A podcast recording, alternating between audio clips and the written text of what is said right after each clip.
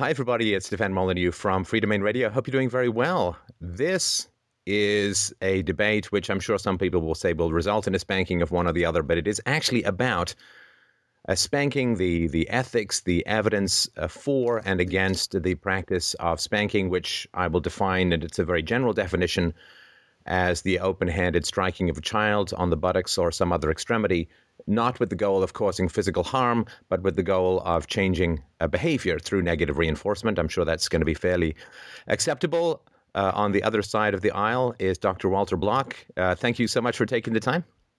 My pleasure. Pleasure to be with you always. All right. So uh, I'll start with um, I, I think the, the best way to approach these kinds of questions is a brief combination of of reason and evidence. You know, that's the sort of the one two hopefully that can help uh, unobscure a, a moral question. So let's start a little bit with the evidence, and then we'll we'll jump into the theory. So.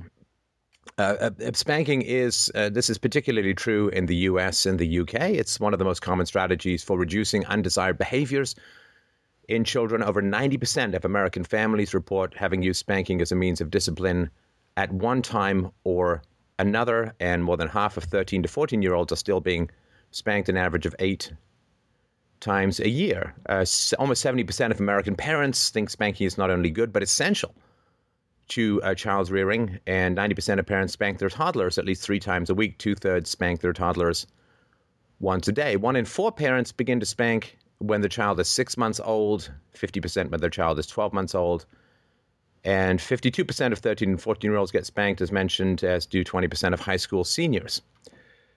So it is something that most parents feel quite ambivalent about. According to the studies, 93% of parents justify spanking, but 85% say that they'd rather not if they had some sort of acceptable alternative that they could uh, really, really believe in.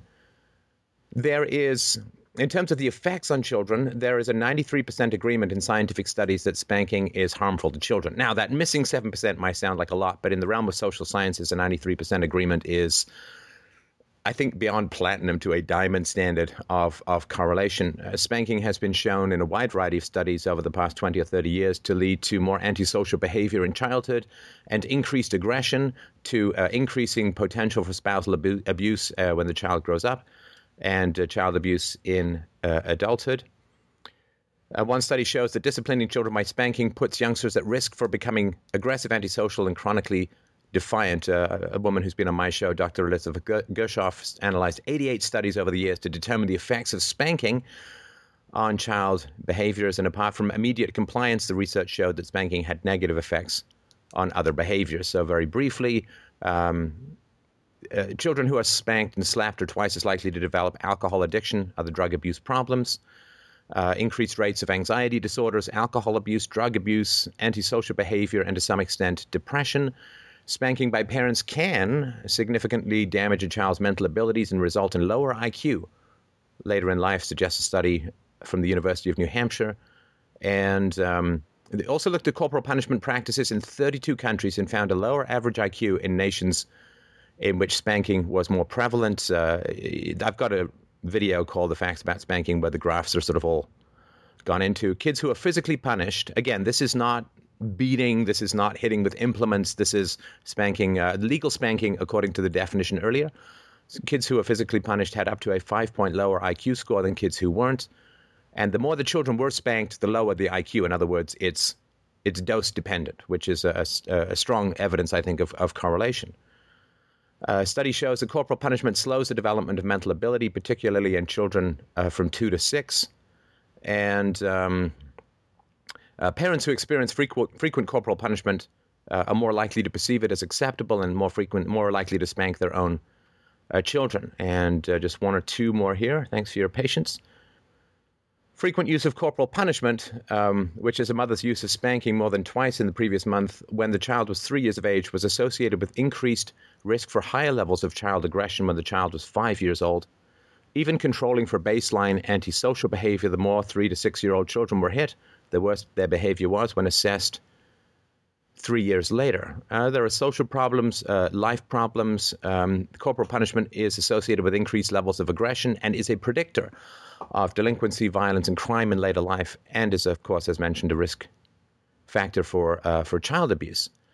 So, this is uh, 12 or 13 recent studies found corporal punishment associated with a higher probability of delinquent and antisocial behavior. So there's a bit of a sort of firing cannon of, of correlational studies.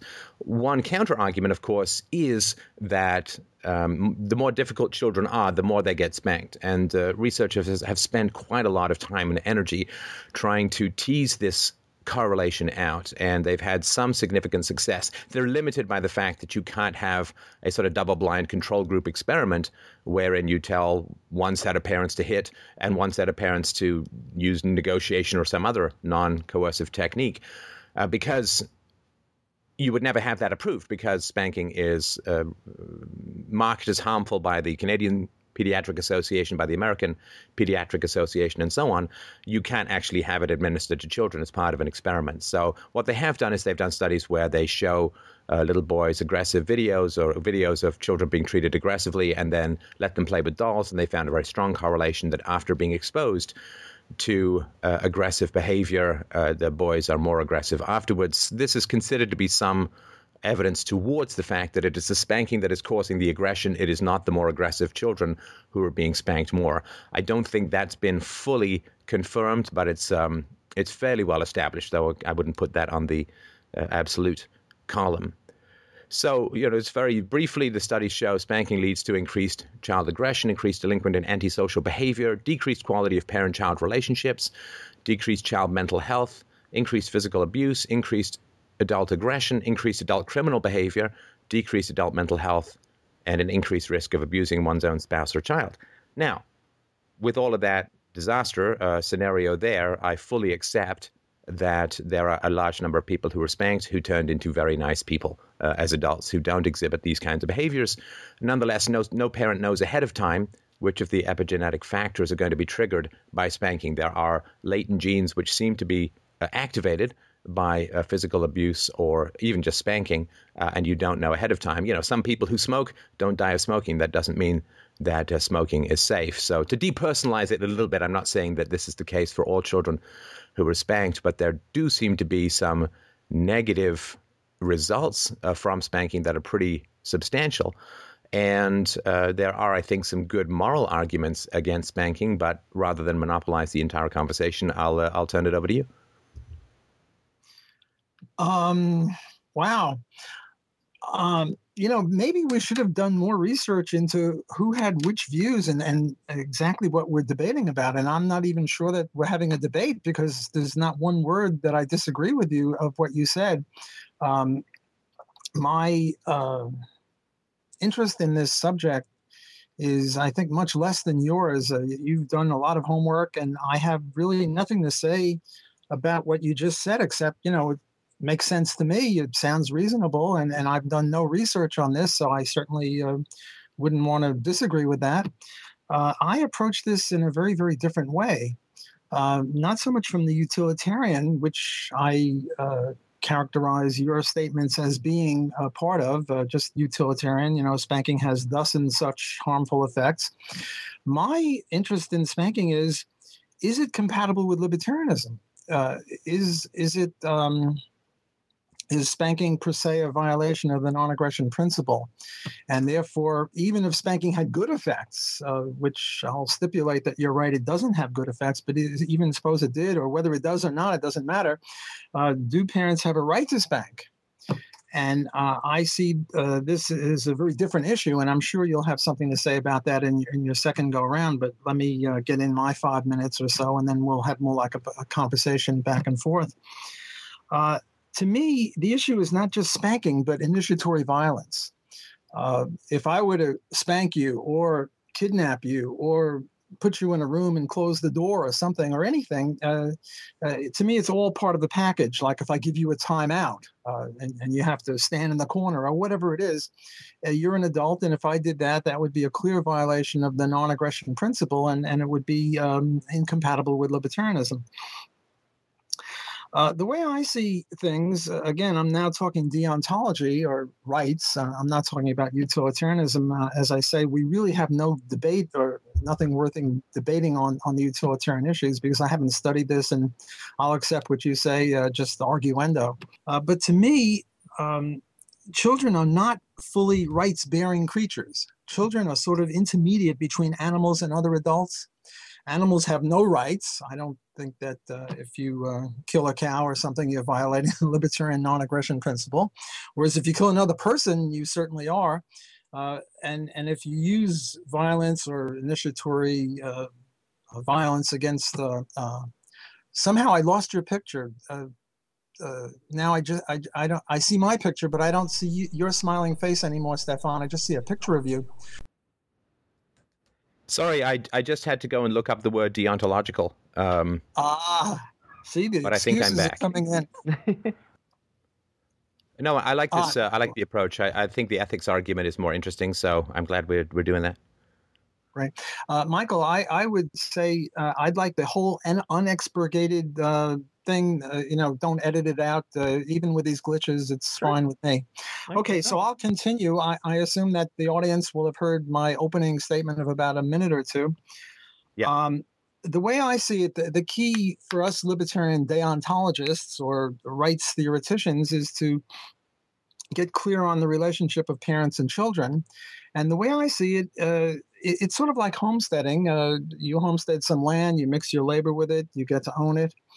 Uh, with children, you homestead the children too by uh, having intercourse and having your wife uh, produce the child and uh, you're sort of mixing your labor with it. The parents mix their labor with the children, only they don't get to own the child as a slave, but they do get to own the guardianship rights. So that if Bill Gates comes along to Stefan Molyneux and says, Hey, uh, Stefan, I can give your kid a better life than you can, uh, therefore I'm taking your kid from you, uh, this would be unacceptable because as long as Stefan is uh, being a good guardian, namely guarding his kid, feeding the kid, uh, taking care of the kid, he has the guardianship rights to the kid. And even if if it can be proven that Bill Gates can give Stefan's kid a better life, uh, still Bill Gates can't take his kid away from him. So the question comes can you use um, violence or can you treat your child in a different way than you can treat a fellow adult? And I say yes, and you're still compatible with the libertarian non aggression principle or NAP because it doesn't apply to kids. It doesn't apply to kids fully because kids are kids and and not just kids but people with alzheimer's or dementia or what have you there was this case in north vancouver just yesterday or the day before where a, a 75 year old woman who had dementia and had uh, some sort of ankle bracelet or wrist bracelet that wouldn't let her get out of the uh, old person's home. And somehow it uh, it didn't work. And she got out and walked in the woods and it's very cold now in in uh, canada and she died. Well you know if i would have put a wrist around uh, Michael DeMarco or Stefan Molyneux and keep them in a, in a, certain place, I could only be justified if they were criminals and I were, uh, you know, a, a police or, a, a, you know, a prison guard or what have you. Uh, so I think it's perfectly reasonable uh, to use, uh, to treat children differently than adults because I favor paternalism for children. Whereas libertarianism certainly opposes paternalism, namely, we don't want the big daddy or big mommy government telling us what to do for our own good. But we have the right as guardians to tell our kids what to do for their own benefit. And if we don't, we're really not good guardians. So it's not just a matter of spanking, it's also a matter of, you know, times out or what have you. Let me give you a case uh, that happened with me and my son when he was, I don't know, three years old or four years old. I forget exactly how old he was. We'd go to a restaurant and um, uh, the, he wouldn't be quite big enough to use the urinal. Uh, so what I did is I sort of propped him up on my feet and I held him up and so that his penis wouldn't touch the urinal he wanted his penis to touch the urinal. He was desperate to have his penis touch the urinal. When I prevented it, he would start crying and fighting me. And I used physical abuse or physical violence thing when I held him under the shoulders and I wouldn't let his penis touch the um, the uh, urinal, and I think I was eminently justified. And if I didn't do that, I think I would be a bad guardian. So my view is that um, uh, I'm, I'm trying to get clear on on the uh, libertarian theory on children, and my theory is that you have the right to now whether it's good or bad for them. Uh, again, that's a utilitarian issue, which is sort of apart from our main discussion because I think we agree on that, or at least I don't disagree. So that's my opening statement, and now I guess Stefan, it's your turn. Well, thanks. Um, so uh, I think we can both agree that children are not in the same moral category as adults. Of course, I mean they lack independence, they lack, uh, they can't enter into contracts, they can't work for themselves, uh, and of course they are legally and and economically dependent upon the goodwill of the parents. So I think that we I think we both agree it would be crazy to say that a three year old has the same moral stature as as an adult. The question then becomes whether the moral stature for a child should be higher or lower than an adult. And uh, the way I sort of view it is, uh, certainly you are responsible for your children, you choose to have them, but they are not really like any other property in that you aim for independence, right? So you don't have your car in order to set your car free in some Pixar Cars universe. Uh, you don't buy your house in order to set it free, but children you grow and release uh, in into society. So there is, of course, a responsibility for parents to grow their children in that direction, which means to give them the best. Um, uh, the best possible training and, and reason with them as much as possible and prepare them for the adult world and so on. So I think we could make a case that children need to be treated with a higher moral standard rather than a lower moral standard. So I've got a couple of rules that I think we can evaluate something like spanking by. Now, clearly, spanking just on the face of it, is a violation of the non aggression principle. Uh, it is the initiation of force. Now, holding your child away from something dangerous, I don't really think that that's that's not spanking, right? Um, now, if you did that, if you if you didn't tell him about it and explain it to him and so on, and then you just kept doing that into his teens, that might be somewhat suboptimal. So, I think as far as spanking goes, it is the initiation of force in that it clearly it is the initiation of physical aggression, and it is not in self defense. I mean, unless your child is very adept at flinging knives at you, uh, it is not uh, in, in self defense. So the question is uh, is it uh, justifiable in terms of the child's safety and security, which is, I think, Walter, the argument that you're making, the godforsaken hellspawn of germs on the urinal uh, going into your child's penis, not, uh, not very positive. So, and, and we do allow for the initiation of force, I think, in reasonable moral systems in situations where like a blind guy is wandering into traffic, he's about to get creamed by a bus, and we tackle him, he'll probably get up and say, "Thank you for saving my life," and not press charges for uh, tumbling him to the uh, to the pavement. So there are times where you can initiate force. Some of the examples that are often given by parents with regards to young children is the boiling pot of water on the stove, uh, where the child is reaching for it, and of course the the the, the idea is that spanking the child to have them not do that is far better or far less of uh, an injurious state than allowing the pot of boiling water to fall on the child or running into the street, uh, that, that kind of stuff. And first of all, of course, it is, I think we all understand, the parent's responsibility to create a safe environment for the child, right? I mean, you wouldn't want a boa constrictor in the child's crib and say, don't touch the boa constrictor or I'll spank you. I mean, that would be kind of a trap and not a very good way to approach parenting. And if there's tons of stuff you can do, you build fences around the yard, you, you use the back burner, you turn the handle away from the child, lots of things that you can do, and you coach the child on what heat is and why to stay away and all that kind of stuff. You child-proof the house. If the child is in a dangerous situation, then I would argue that that's probably more the responsibility of the parent than it is something that the child needs to be punished for, since it is the parent's responsibility to create a safe environment. If there's something dangerous that is occurring, the first place to look is the actions of the parent rather than punish the child. So I think you can violate the non aggression principle in a moral manner if it's an unforeseeable crisis. In other words, if nothing could be prepared for or something like that, if the initiation of force is the only possible remedy in the moment. In other words, if I can, if, if, just grabbing the blind guy about to wander into traffic is the only thing that I could do, maybe he's got headphones in, he can't hear me talk or something like that. Um, and if the victim would almost certainly give his consent in the moment, if it were possible. Uh, in other words, if the blind guy wandering into traffic, we would reasonably imagine that he would say yes if he knew the danger and this was the only way to save him, or if the victim gives his consent uh, after the fact. Like every time you use aggression, you're kind of gambling on whether somebody's going to be bothered by it or not. Maybe uh, there are people who aren't. Now, in the case of the kid reaching for the pot of boiling water, it's not an unforeseen crisis. in that it's well known ahead of time that this is dangerous and there's lots of things you can do about it. Is the initiation of force the only possible remedy in that situation? Well, no, because if you're close enough to hit the child, then you're close enough to move the child gently out of uh, out of the way of danger. Uh, would the victim give his consent in the moment if it's possible? No, because the whole point of spanking is the child desperately does not want it to happen. Otherwise, it doesn't really serve the purpose. It's a little more complicated if we ask Does the victim give his consent after the fact? because there are, of course, a lot of people uh, who say that they were spanked as children, they turned out fine, they're glad it happened, there's no problem with it. Now, this may, of course, uh, mean that they have a better relationship with their parents, but it doesn't necessarily mean that it's perfectly moral because there are lots of people who don't know the negative effects of spanking, who haven't uh, who haven't understood the alternatives and so on. Like if someone steals a cardboard box of mine, I won't really care about it. Uh, I may even be happy about it because I'd otherwise I'd have to throw it out unless I find that my wife hid $20,000 worth of gold in there, in which case I'll be a little bit more bothered because now I understand the negative consequences of that, which didn't really bother me before.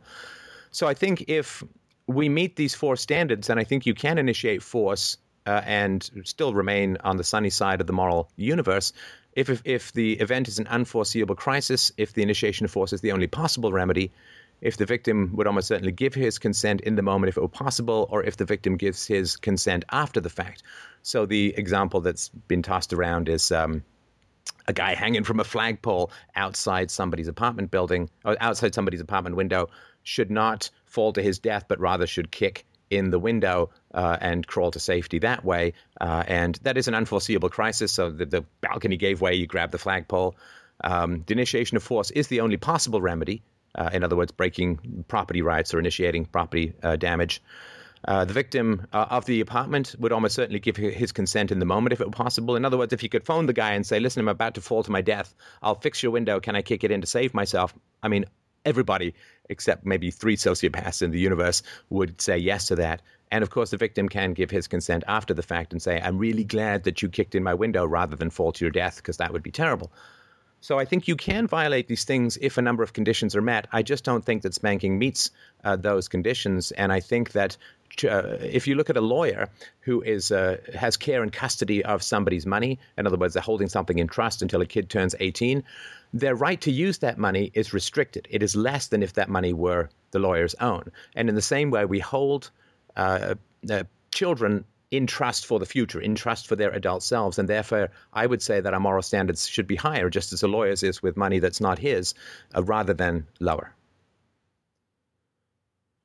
Wow, you said a lot of stuff, uh, interesting stuff, uh, some of which I agree with, some of which I disagree with. Um, I don't know about this higher or lower standard. Uh, uh I'm maybe pr- approaching it orthogonally. Uh, to me, I sort of put the blinders on and I, I, I try to narrow my focus on, you know, is um, is spanking or uh, the use of violence um, uh, per se a uh, violation of children's rights?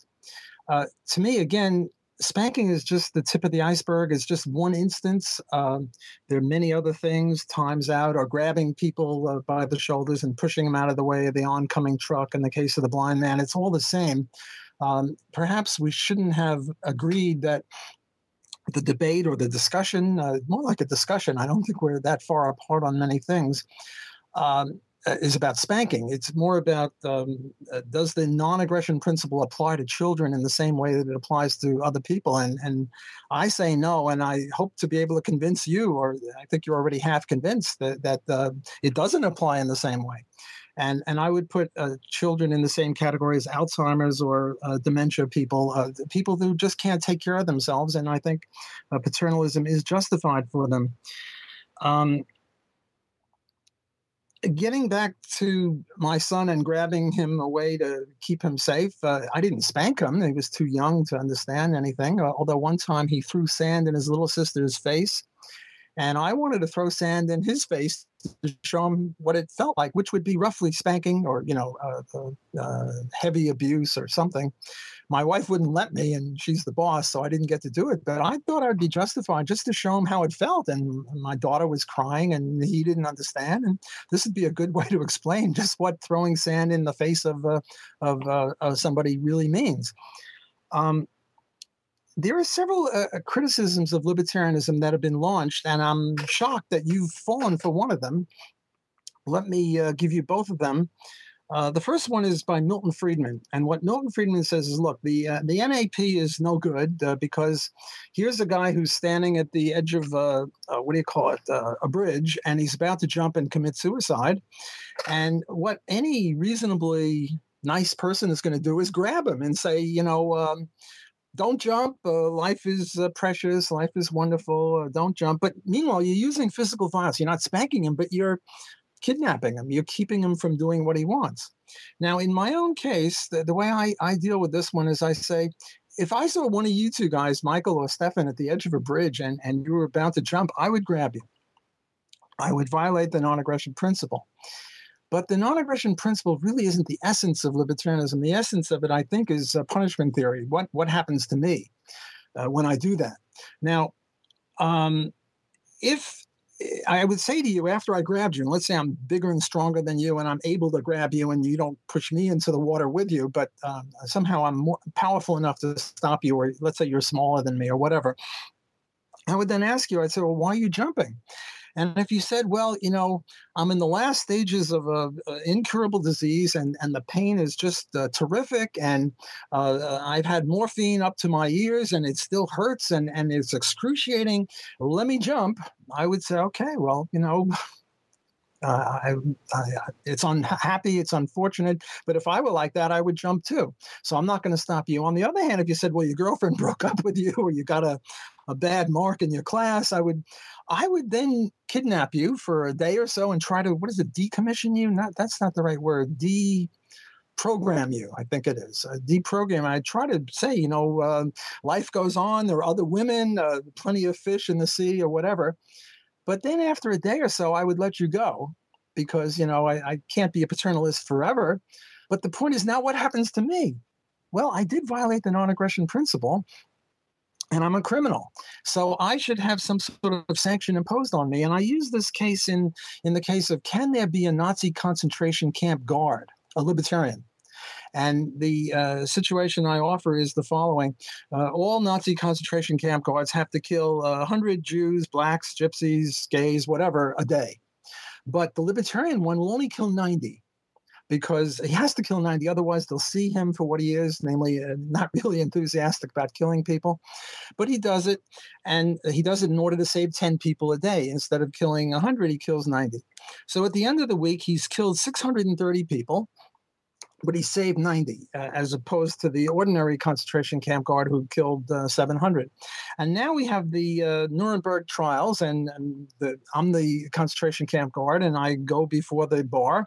And uh, let's stipulate that the crime uh, the punishment for murder and i'm a murderer i killed uh, 630 people is death. That is unless the heirs of the victim forgive the murderer that's my view of punishment. So I would go around to all the heirs of the victims and say, look, I wish I could have saved your uncle, brother, son, mother, but I couldn't. I could only save 10 a day, and I saved 70 people. And if you want to execute me, you have a right to do it. Uh, but first, you have to have a ticker tape parade in my honor because I'm a hero. I saved uh, 70 people who otherwise would have died. So I think that the Milton Friedman critique of um, libertarianism on the fact that there are certain good things that that can violate the NAP, like uh, grabbing suicides and as you mentioned, uh, grabbing blind people uh, who uh, you know are going to hit be hit by a truck or grabbing people uh, who whether they're babies or adults if they don't see the the bottom uh, the bottle of or the pot of boiling water coming at them you know you grab them and then uh, presumably they'll thank you for it. Uh, the other uh, the other attack on libertarianism is this flagpole business and here i disagree with you perhaps. I'm not sure i understood you but let's explore this for a minute.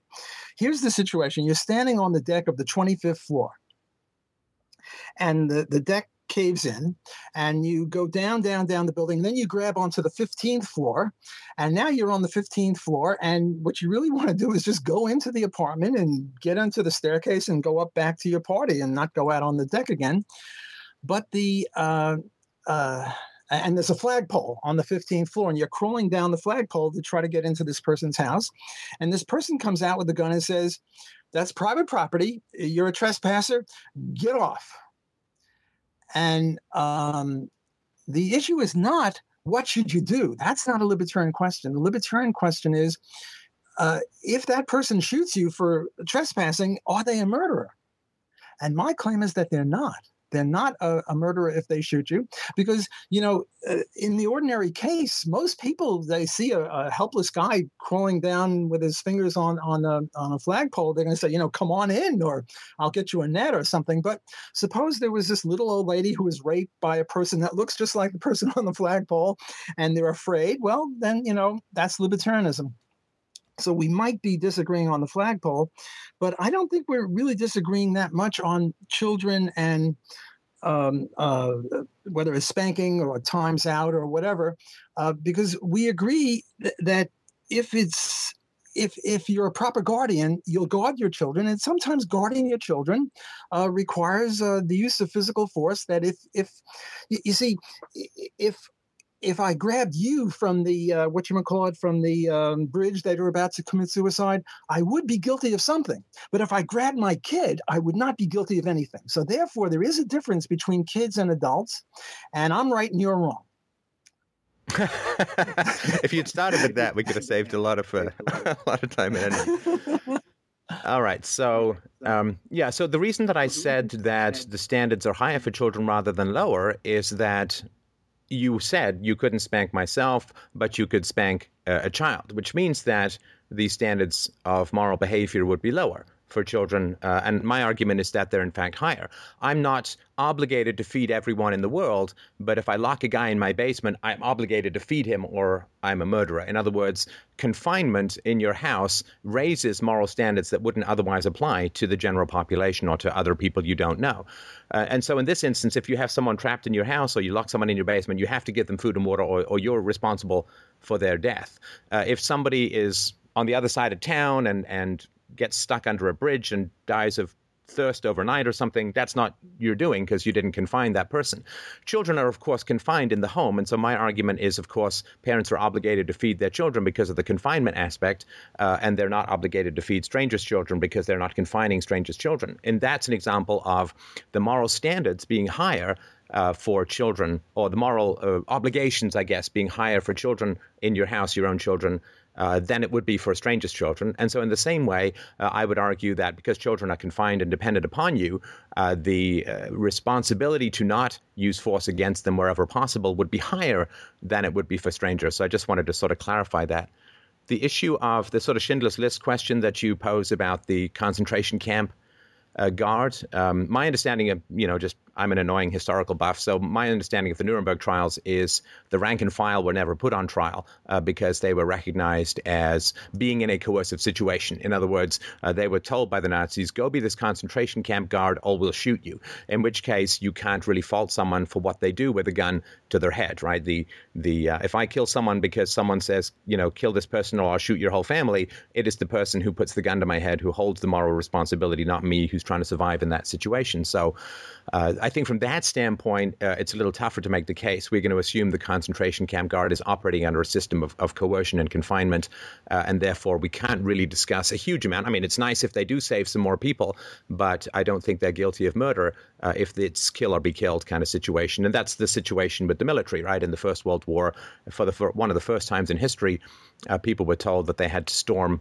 into no man's land or they would get shot by their officers, uh, and so they went and did that under a system of coercion. If they save some people, that's nice. It might be nice if they went and shot some other guards instead of a few fewer prisoners. But I don't know that I would put a lot of moral um, weight to somebody who's uh, at the business end of uh, the barrel uh, of a gun. So um, as far as the the flagpole scenario goes, uh, I think that. Um, uh, these very you know I, I know that i mean I'm, I'm big i'm down with the socratic method right try and find the exceptions to the rule try and find the exceptions to the rule but i think that when we are in the process of inventing really like once a century kind of situations i think it's like trying to invalidate the laws of biology by saying sometimes a horse is born with two heads, and therefore we have no idea what horses are. There are going to be ridiculous and extreme situations that are going to occur that are going to be tough to tease out. They're going to be tough to figure out. So, you know, someone shoots someone coming into their house.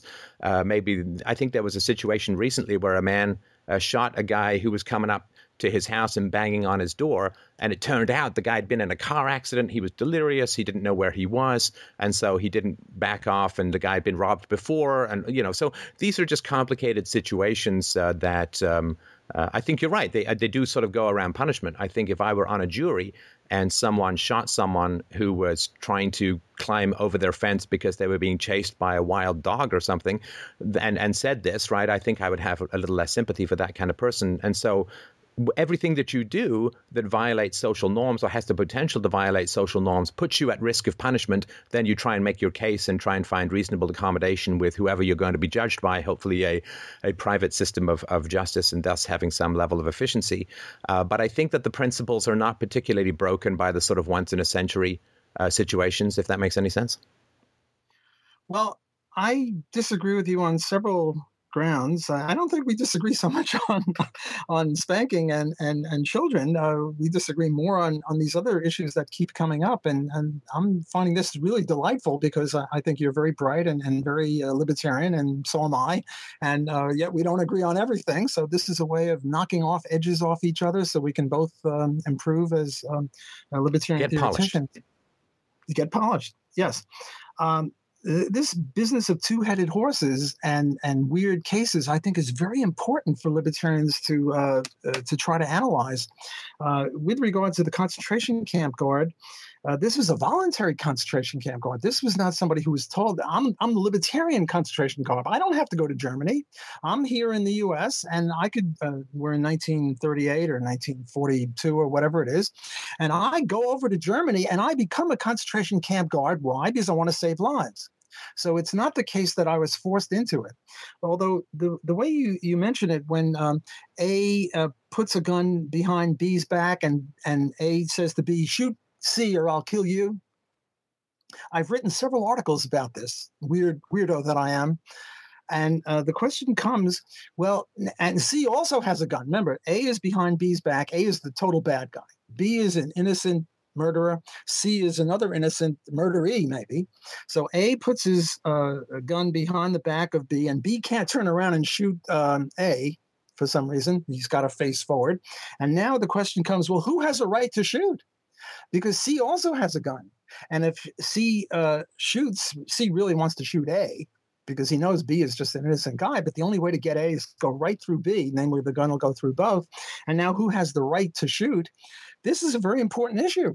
Uh, it's true, it'll only happen once in a million years, or it'll never happen, but it'll only happen because uh, weirdo theoreticians like you and I, I hope you don't mind me calling you a weirdo, a fellow weirdo, we think of these cases, and, and I think it's imperative that we come to grips with it in order to better understand what libertarianism is. And in my analysis, and here I disagree with Murray Rothbard, my analysis is that B is the first homesteader of the misery.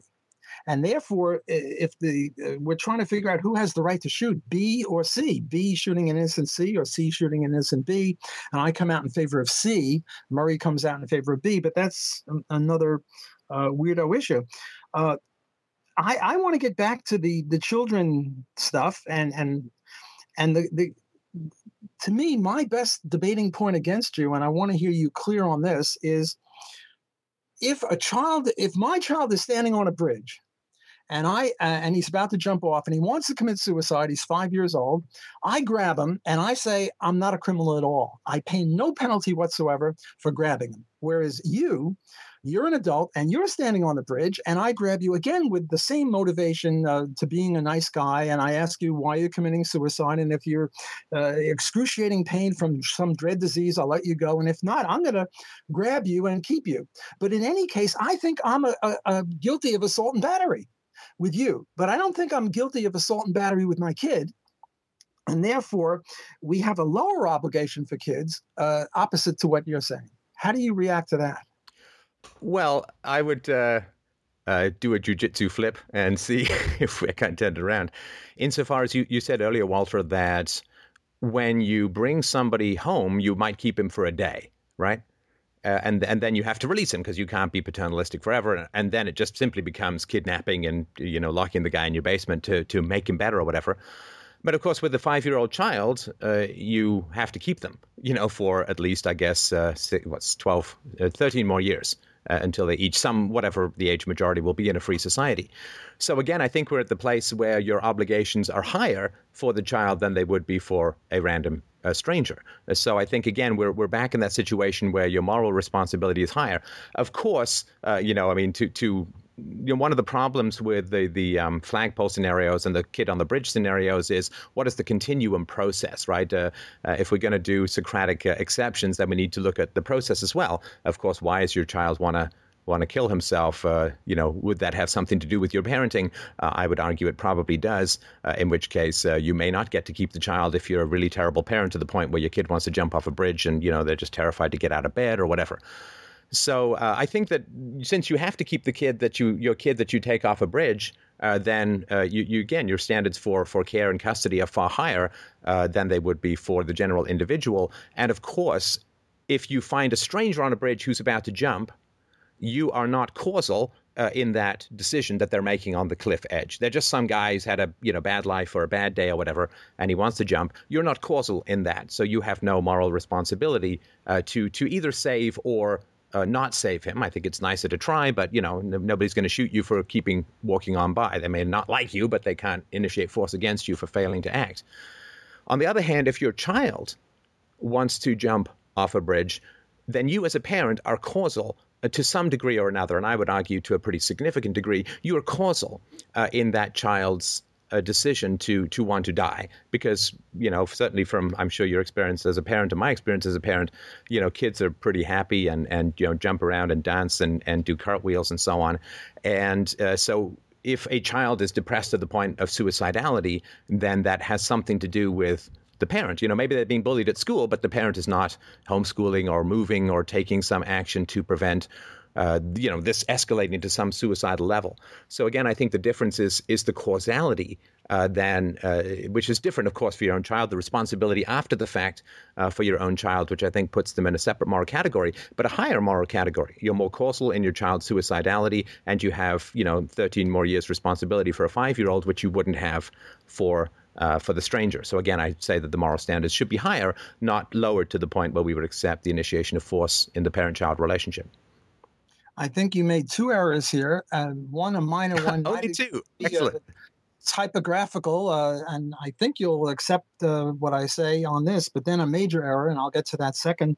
The minor one is you have to keep them for 15 years uh, surely you can adopt him or sell him. You can sell your parental rights. There was this case where some woman sold her child for five thousand bucks and she went to jail.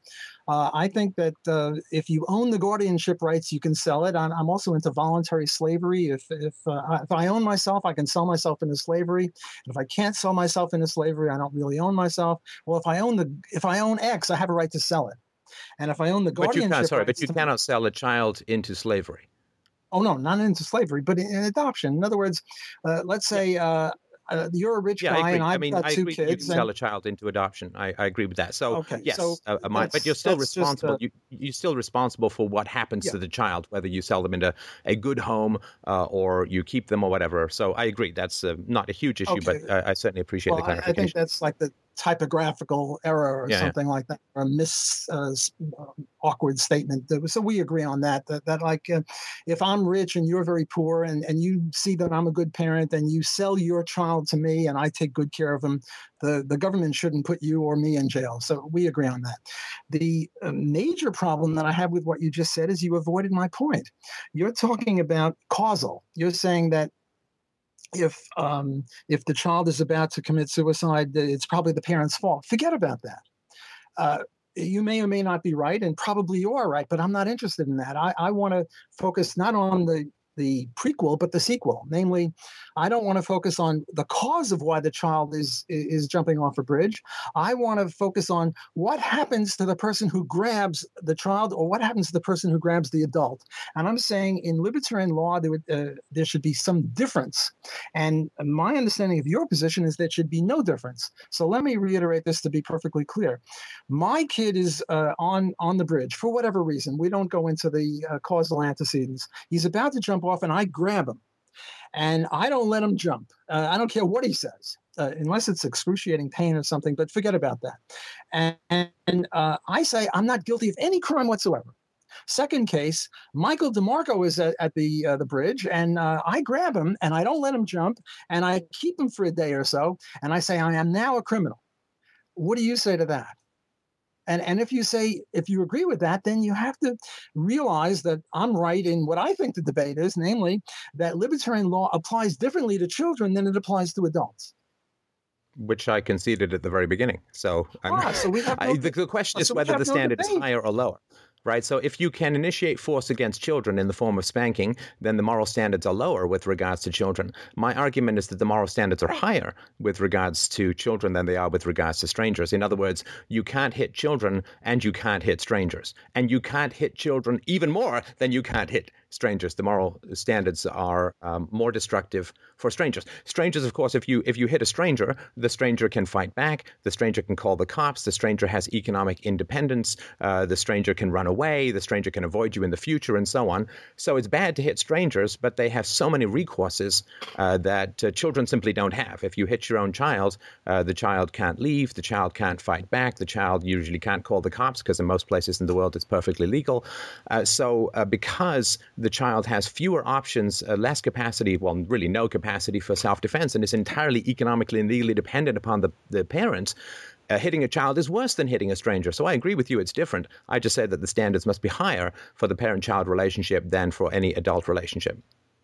I think you just contradicted yourself with all respect. Uh, I, I think that if you agree with me, and I'm and you haven't said that you agreed with me, you're sort of skirting this a little bit. Uh, let me reiterate it again. If I use violence against the child uh, on the bridge, I'm not a criminal. If I use violence against an adult, I am a criminal. Therefore, I have a lower, not a higher responsibility, kids, but a lower one, because I define a lower responsibility when I do something bad. I'm not responsible. I'm not a criminal. Yeah, I can look. I completely agree with you. First of all, you may not be a criminal uh, if the guy um, thanks you uh, and gives you a million dollars for saving his life because he just had a really low point and he feels better now and so on. You may not be a criminal. I agree with you about the punishment theory that the criminality doesn't exist in some abstract manner like there's a deity. I, I know we're both atheists. There's no deity up there who's judging you and you know putting the scarlet C on your forehead if you do something bad. The criminality of the act occurs in the matter of the complaint of the victim right? So if you save someone from jumping off a bridge and that person then wakes up the next day and says, my God, I have so much to live for. I can't believe it. Thank you, Walter. I'm going to kisses your feet and, and gives you a million dollars uh, uh, in thanks. Then clearly uh, there's no uh, criminality woven into the fabric of moral physics of the universe, right? If there's no complaint, there's no uh, crime, right? So you, I don't think you become a criminal for grabbing the guy. You may not even become a criminal by keeping the guy in your house for a day in fact, you may become a hero. He may thank you. He may name his firstborn after you in, in thanks for what you did. Now, if you keep him for a year, you know, at some point you're gonna he's gonna have a complaint against you, and then he's to go and complain to whatever authorities are to be out there to enforce these standards and so on. So I don't think that any you know magic criminal action that occurs when you tackle someone on a bridge and prevent them from killing themselves, uh, if you repeatedly do so despite them uh, saying no, and and if they pull out a gun to defend themselves uh, from you, preventing them. You know, again, we're getting all kind of silly scenarios, but I agree. It, it's it's the complaint uh, and then the the standards of the society that need to be applied to create uh, criminality. But uh, and if you just look at the moment of grabbing someone from a bridge, yeah, you're not certainly not a criminal if it's your kid although your kid is probably jumping because you are a criminal. In other words, you've been a child abuser, and so your kid is jumping because of a prior history of criminal behavior against your child. But if we look at uh, the continuum of the process, right? I mean, you can't just take a snapshot uh, and think it's a it's a movie. The continuum of the process is you are now responsible for what happens to the child, but you are not responsible for what happens to the adult, right? So uh, the, again, the moral standards are higher uh, in that moment. Uh, sorry, in, in the continuum process of what happens after that moment.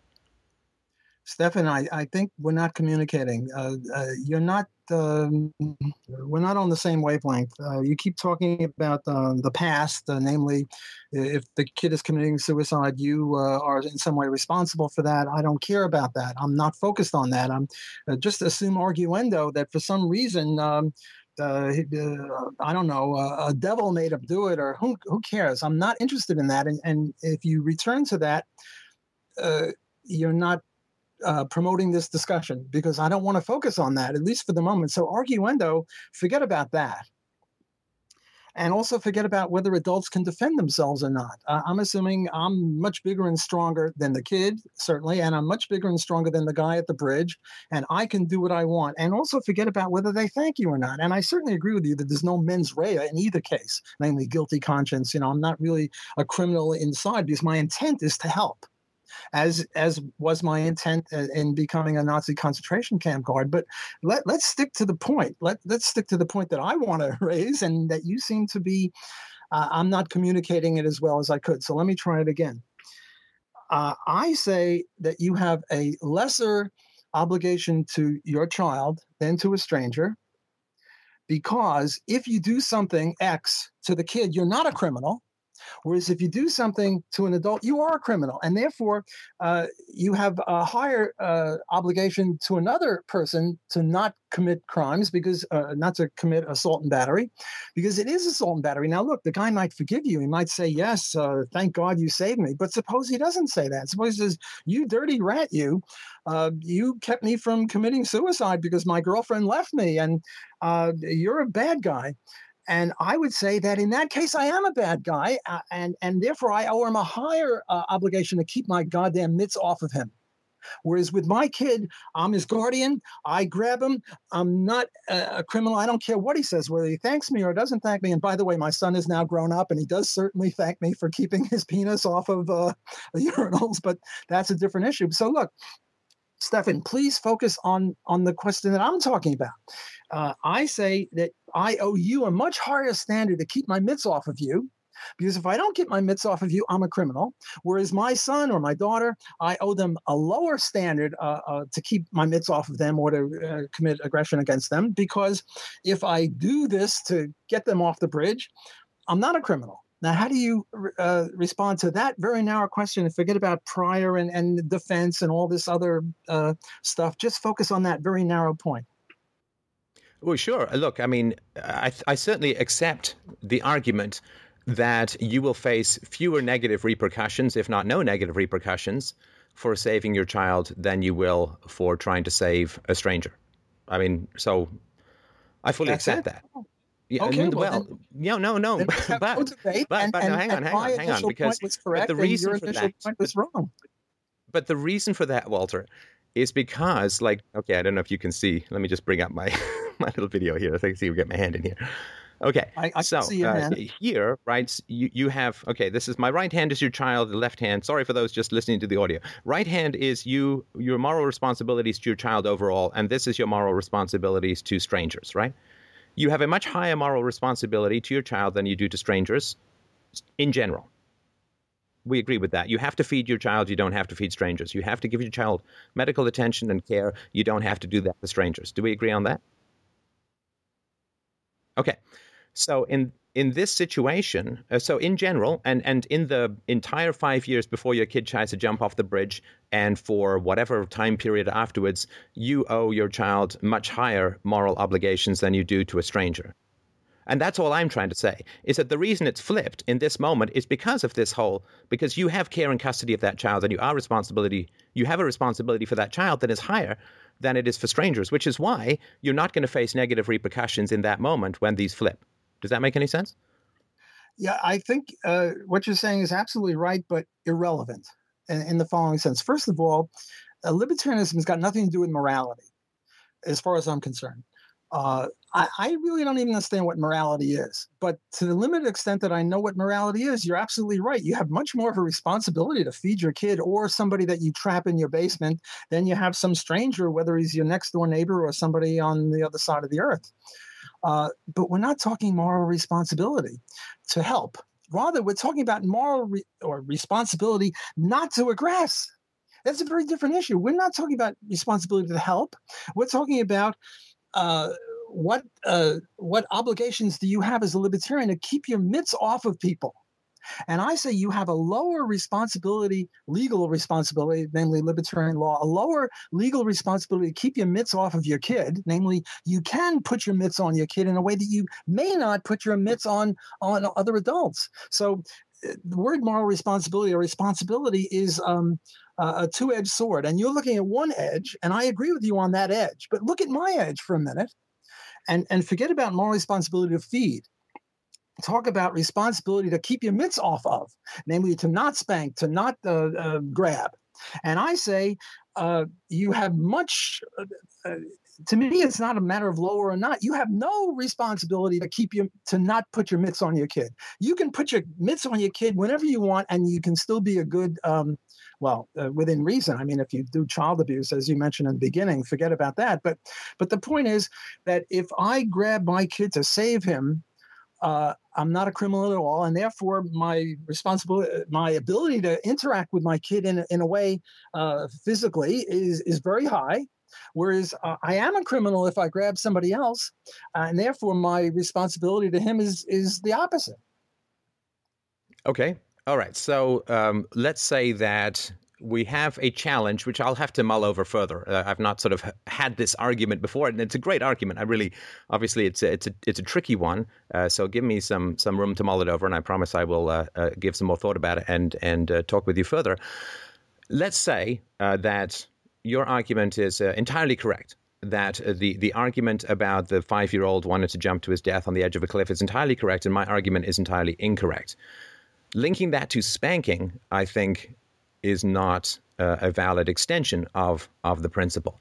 Uh, for, for the reason being that uh, this is not a one time thing, but spanking tends to occur in households sort of three plus times a week that uh, spanking has objectively destructive and negative consequences to a child's mental, physical, and emotional health, uh, and so on. So I think that we could, even if we were to to con- even if I were to concede, which you know may very well be the case about this bridge ed- edge incident, that doesn't I think justify a continued behavior on the part of a, a parent that is going to cause uh, significant physical, mental, emotional, spiritual problems for the child uh, down the road. Does does that make any sense? Like I think equating the, the, the bridge edge with a continued process of hitting children, I don't think is is particularly valid.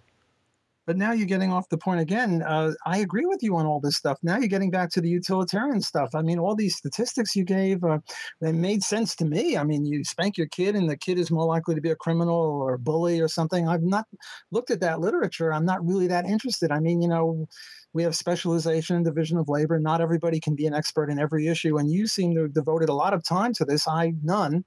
So I regard you very highly, and I take your word for that. I, am not disagreeing with that, and I agree with you wholeheartedly. Uh, in the absence of me doing any independent research, which I'm not inclined to do, because I trust you on these issues, and and you're an expert in that, and and.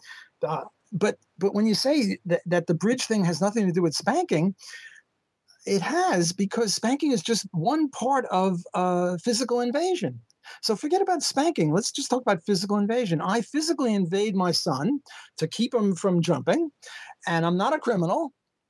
Therefore, I have a very low or no responsibility not to do that. Whereas you, I physically invade. I don't spank you, but I grab you, and and I am a criminal. Therefore, I do have a, a, a high responsibility to keep my goddamn mitts off of you. That's the issue, and that's the only issue. And um, there, I'm glad you're willing to um, not filibuster and to say that you'll think about this, which is very rare. Usually, when I'm in a debate with somebody and and uh, if there's a problem, they filibuster, they interrupt, they won't let you speak. So I really appreciate the fact that you're approaching it the way I'm approaching it, namely with two, not sinners, but two ignorant people trying to get a little bit closer to one millionth of an inch closer to the proverbial truth with a capital T. And I respect your um, uh, contribution to this debate or this discussion, really. And it's a pleasure to deal with a person like you. I, I wish I could hug you right now. Uh, you're close. You're on my screen. Uh, not uh, no physical abuse, but um, uh, because I really appreciate your contribution to this, and and I think we've come to some sort of uh, end to the discussion because you said you'd have to think about this, and um, it was a pleasure to uh, to take part in this with you. Thank you. Uh, yeah, I really do appreciate that. Uh, you've got some, obviously, I, I, was not expecting weak arguments from you, and uh, you did not disappoint. So uh, I try not to debate, to debate with anyone I can't learn something from. And so I really do appreciate great arguments. I will uh, rub my brain into hopefully some useful supernovas of insights and good arguments and see what I can come up with. So uh, thanks again. Walter, do you have a place on the web my, where my listeners can come and review your voluminous material and, and see your lectures? Is there a sort of central central hub for the block universe? Well, walterblock.com, I think. Uh, that ought to do it. Or, yeah, walterblock.com or email me, wblock at loyno.edu, L O Y N O dot edu for education. That'll get me. I have a new book out called Defending the Undefendable 2. Uh, so your listeners might, uh, I think your listeners would be um, interested in both of us because you and I are brothers and we're both libertarians. And um, uh, I think there's a great overlap between people interested in me and people interested in you. So thanks oh, for yeah. having me. I mean, uh, I will uh, absolutely say I've I've always enjoyed your lectures and uh, heartily recommend. Uh, I don't think I've ever read anything of yours and yawned, uh, so I would heartily recommend to my listeners to grab a copy of anything that Walter has written and almost everything that Walter has said.